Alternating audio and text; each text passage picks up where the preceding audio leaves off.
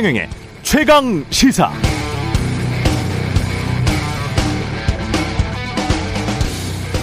네, 대장동 하면 대표적으로 떠오르는 사람들 김만배, 유동규, 곽상도, 권순일, 박영수, 이재명이죠. 고발 사주 하면 조성은, 김웅, 손준성, 윤석열이 연상됩니다. 김건희 하면 논문 표절 멤버 유지, 도이치모터스, 양평동 땅이 떠올랐다가 게임산업협회, 기획이사, 사문서 위조 의혹 등이 떠오르게 되네요. 이런 와중에 어제 이재명 후보 아들 도박 사건이 터졌습니다. 그런데 또 하루도 못 돼서 윤석열 후보 부인 김건희 씨가 60억 원 자산가인데 2014년부터 몇 년 동안 월 건보료를 7만 원 냈다. 이런 폭로가 이어졌죠. 그야말로 난타전이네요.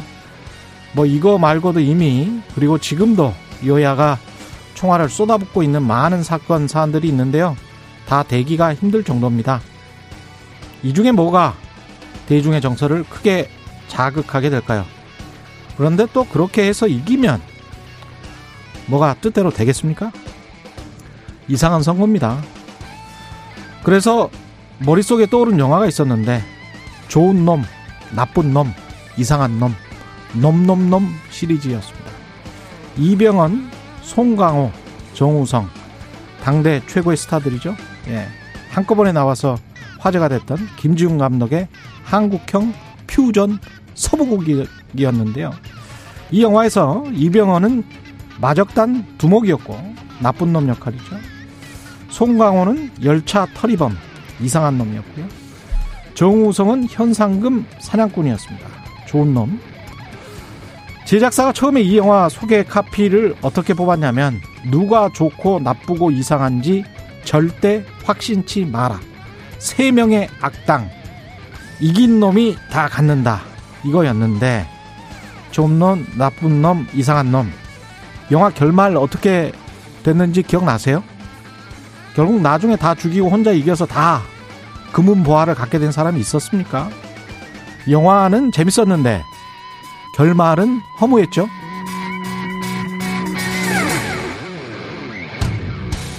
네, 안녕하십니까? 12월 17일 세상에 이익이 되는 방송 최경련의 최강시사 출발합니다. 저는 KBS 최경련 기자고요. 최경련의 최강시사 유튜브에 검색하시면 실시간 방송 보실 수 있습니다. 문자 참여는 짧은 문자 50원, 기본자 100원이 드는 샵 9730, 무료인 콩 어플 또는 유튜브에 의견 보내주시기 바랍니다. 오늘 1부에서는 김정일 사망 10주기 북한 그동안에 어떻게 변해 왔는지 정세현 전 통일부 장관 만나보고요. 2부에서는 민주당 선대위의 안민석 총괄 특보단장 만납니다.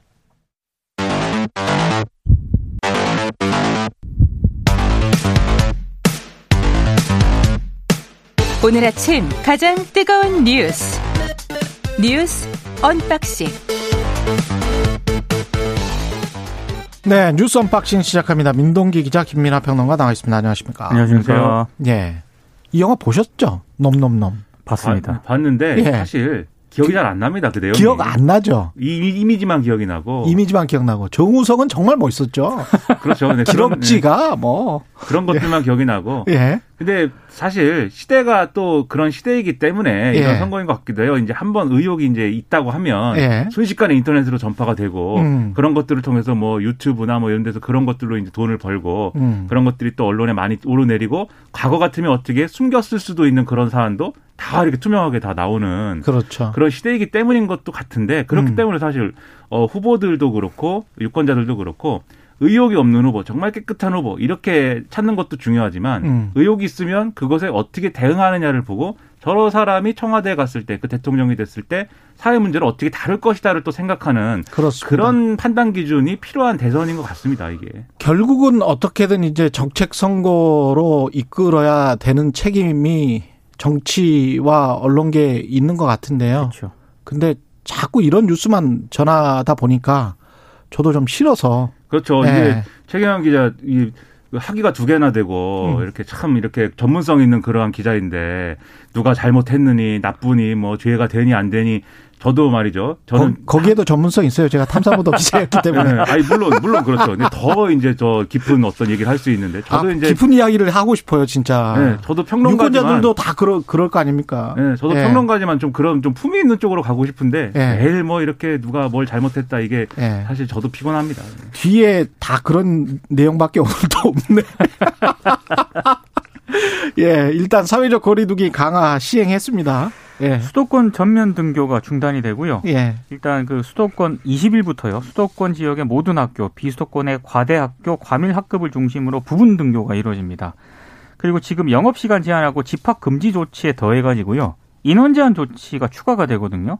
인원 제한 조치를 적용받는 업종이 이미용업, 놀이공원, 결혼식장 등인데 이들 업종에 대해서는 새로 손실보상 대상에 포함이 될 것으로 보입니다. 아, 그리고 지금 사적 모임 기준 같은 경우에는 전국 4명으로 일괄적으로 조정이 되고요. 그리고 미접종자들 있지 않습니까? 혼자 식당 카페를 방문을 하거나 그러니까 혼밥을 해야 된다는 그런 얘기고 아니면 포장 배달을 이용을 해야 됩니다. 그리고 위험도가 가장 높은 뭐 유흥시설이라든가 식당, 카페 등은 밤 9시까지만 운영을 할 수가 있고요. 아, 기타 일부 시설에 해당하는 영화관이라든가 공연장, PC방, 파티룸은 밤 10시까지만 운영이 됩니다. 예. 그 이런 상황이니까 자영업자들이 또 어렵다. 그리고 지금 이제 집단행동까지 예고하고 있는 상황이어서 정부가 나름대로는 이제 회의를 열어가지고 예산, 기금, 예비비 다 총동원해서 어 지금 지원하겠다라고 밝힌 상황인데 여기가 이제 손실보상을 확대하는 거, 그 다음에 손실보상 범위에 이제 들어가지 않던 거를 확대해가지고 이제 여기에 넣은 거, 그 다음에 그렇지 않은 그래, 그래 그럼에도 불구하고 이제 지원 대상이 아닌 업종에 대해서는 방역지원금이라는 형태로 일부 이제 지원을 하고 그것도 다 포함이 안 되고 뭐 어렵다라고 해도 초저금리 융자 이런 거를 이렇게 해서 다층적으로 지원하겠다라는 얘기를 하고 있는 건데 근데 그럼에도 불구하고 하한선이라든가 이런 것들을 따져보면은 충분치 않다라는 게 자영업자들의 어떤 그런 항변이에요. 그래서 이 점에 있어서는 여전히 정부와 정치권의 노력이 여전히 필요한 건데 지금 당장 이제 꺼낼 수 있는 카드가 없다고 하더라도 여기에 대해서 무슨 설명이나 설득 과정이 있어야 되는 거 아니겠습니까? 자영업자들하고 예. 그런 과정을 가져봤으면 좋겠습니다. 그 다시 한번 상기시키면 기획재정부가 초기에 코로나 방역 초기에 이런 거 지원 재난지원금 지원하면서 했던 말이 있어요. 분명히 계산을 할 수 있다. 매출액 손실. 그렇죠. 뭐 이런 것도 정확하게 계산해서 나눠줄 수 있다. 그러니까 보편적으로 지급하면 안 된다라고 했거든요. 2년이 지났어요. 그러면 두텁게 지금 대통령도 사과를 하면서 두텁게 지원하겠다고 네. 이야기를 했잖아요. 그러면 정말 자영업자들이 납득할 수 있게 손해를 본 만큼 두텁게 지원을 해야 됩니다. 음. 본인들이 피해액이나 이런 것들을 분명히 산정할 수 있다라고 기획재정부가 그렇게 자신 있게 이야기한 게 2년 전이에요. 그러면 아직까지도 뭔가 재반 시스템이 안 됐다, 사실은. 우리 잘 몰라. 이렇게 지금 이야기할 수는 절대 없는 겁니다. 그렇죠. 예. 그러니까 두텁게 지원을 하는데 그 자영업자들한테 어떤 다른 말은 안 나와야 되는 겁니다. 지금 상황은. 네, 그런 부분들을 정부가 명확하게 해줬으면 좋겠어요. 예. 2년, 2년 동안 계속 강조를 해왔고 자신이 있다고 했기 때문에 그 약속을 우리는 믿을 수밖에 없는 겁니다.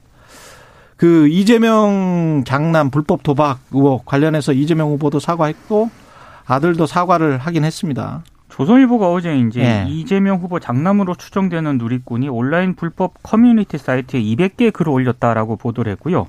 여기 보면은 뭐 스스로를 도박 중독자, 도박꾼이라고 불렀다는 그런 내용이 있습니다.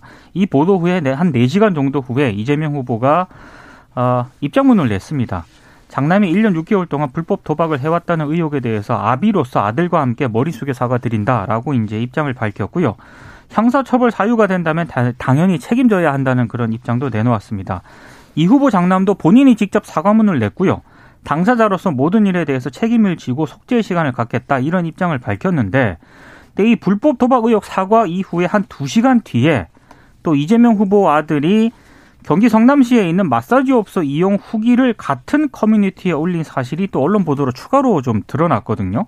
여기에 대해서 권혁기 선대위 공보 부단장이 브리핑을 열었는데 이재명 후보 장남이 그 글을 쓴 것은 맞지만 성매매를 한 적은 없다고 선대위 관계자에게 밝혔다 이런 입장을 밝혔고요. 어, 지금 그 선대위 쪽에서는 어, 이재명 후보와 아들은 뭐 여러 가지 글을 포함해서 전체적으로 포괄적으로 전부 책임을 지겠다는 입장이다. 이렇게 이제 어제 밝혔는데 아무래도 민주당 내부에서는 워낙에 많은 글을 써가지고요. 예. 커뮤니티에 사태가 더 커질지 우려하는 그런 분위기입니다. 성매매 같은 경우도 그렇고 도박도 그렇고 이건 불법 아닙니까? 당연히 불법이죠. 예. 그래서 이제 국민의힘에서는 이게 이제 아, 형사법 위반이기 때문에 음. 이것에 대해서 이제 철저히 수사를 해야 되고 그러면 도박이라는 게 어쨌든 자금이 필요한 거 아니겠습니까? 그렇죠. 예. 그런 자금 조달을 어디서 어떤 방법으로 했는지를 이제 아, 수사를 해야 된다 이렇게 예. 목소리를 높이고 있는데 다소 이제 조금 어 그래도 이 와중에 그래도 다행이랄까 하는 것은 어쨌든 이재명 후보가 빠르게 빛의 속도로 거의 이제 사과를 하고 사실을 인정했기 때문에 음. 국민의힘이 이렇게 수사를 받아라 뭐 하는 것에 대해서도 사실 그것 자체가 이렇게 이재명 후보에게 뭐 아픈 얘기가 아니게 됐어요. 왜냐하면 수사를, 수사를 받겠다라고 그렇죠. 또 했잖아요. 그렇죠. 그렇죠. 받겠다고 예. 했는데 거기다 예. 계속 이제 수사를 받아라라고 하면 그건 좀 허무한 얘기니까. 음. 근데 이런 어쨌든 이런 이제 어이 뭐랄까요? 지금 유력 대선 후보의 아들이기 때문에 예. 이제 경찰이나 이런 단위에서 이제 수사를 제대로 못 한다거나 하면 안 되니까 음. 철저하게 당연히 수사를 해야 됩니다.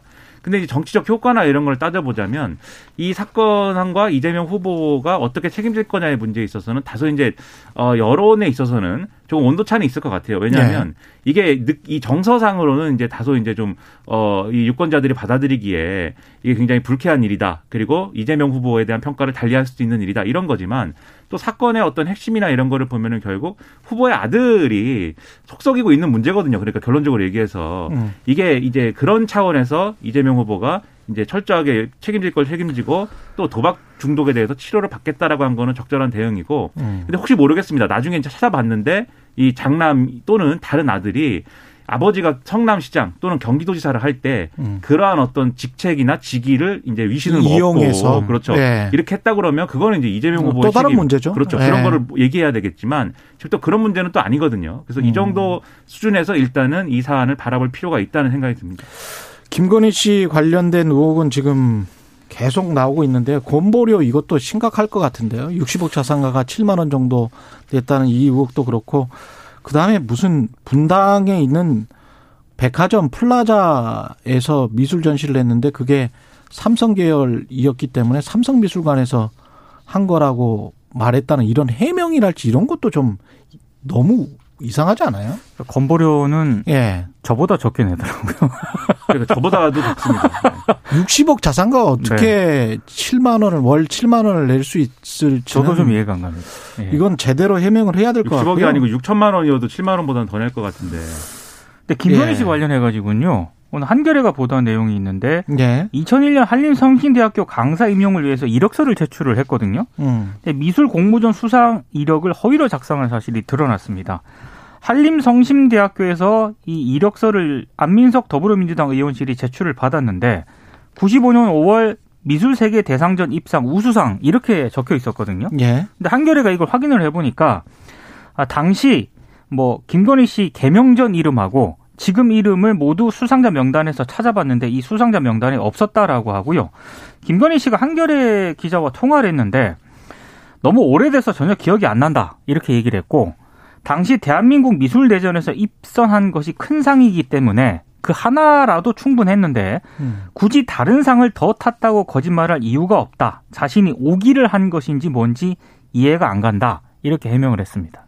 그리고 여기에 더해서 지금 말씀하신 대로 이제 전시회 도록에 이제 과거 전시 경력을 거짓으로 적었다 이 사실이 이제 있는 건데 예. 이 수상 및 전시 경력 이렇게 돼 있어요. 도록이라는 게 이제 뭐 전시했는지 이런 거 예, 그렇죠. 이제 사진이나 예. 이런 거 나오는 그렇죠. 거잖아요. 음. 근데 본인 이제 이력에 2003년 어, 이 어떤 이 전시 portrait라고 읽어야 될 것 같은데 우리가 생각하는 그 초상화라는 의미의 portrait는 아닙니다. 예. 네. 철자가 그래서 어떤 의미인지는 음. 어떤 맥락인지 따져봐야겠지만 예. 이 portrait 전 삼성미술관 기획 이렇게 이제 명기를 해놨는데 예. 말씀하신 대로 이게 삼성미술관이라는 이름은 지금의 이제 그 어, 리움의 이제 그걸 그걸 뜻하는 이제 이름이 아니고 다 그렇게 생각을 하죠. 그렇죠. 예. 과거에 이제 그, 그 당시 뭐 호암미술관 뭐 이런 거라고 해야 되는데 그렇지 않으니까 그거는 이태원에 있는 거고 그렇죠. 네. 이게 이게 뭐냐 이렇게 이제 물어보니까 이게 사실은 삼성 미술관이 아니고 삼, 당시에 이제 삼성 플라자 분당점에서 어 이제 전시를 한 거였다 라고 얘기를 했습니다. 이게 삼성 플라자라는 게 이제 백화점이에요. 백화점이에요. 그렇죠. 백화점에 있는 어떤 갤러리 형태의 이제 공간인데 거기서 여러 가지 전시를 했다고 하, 한단 말이죠. 예. 거기서 전시한 거다 이렇게 얘기를 했는데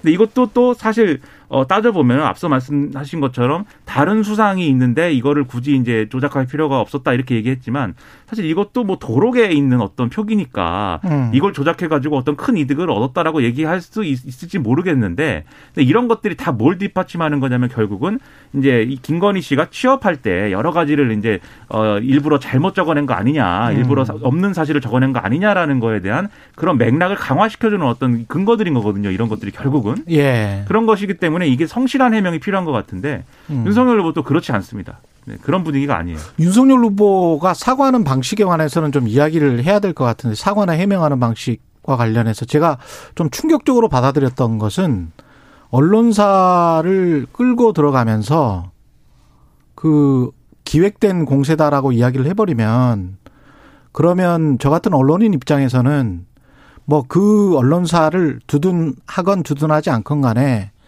언론인들에 대한 명예훼손이 될 수가 있어요. 그렇습니다. 이건 그런 식으로 말씀하시면 안 됩니다. 그렇죠.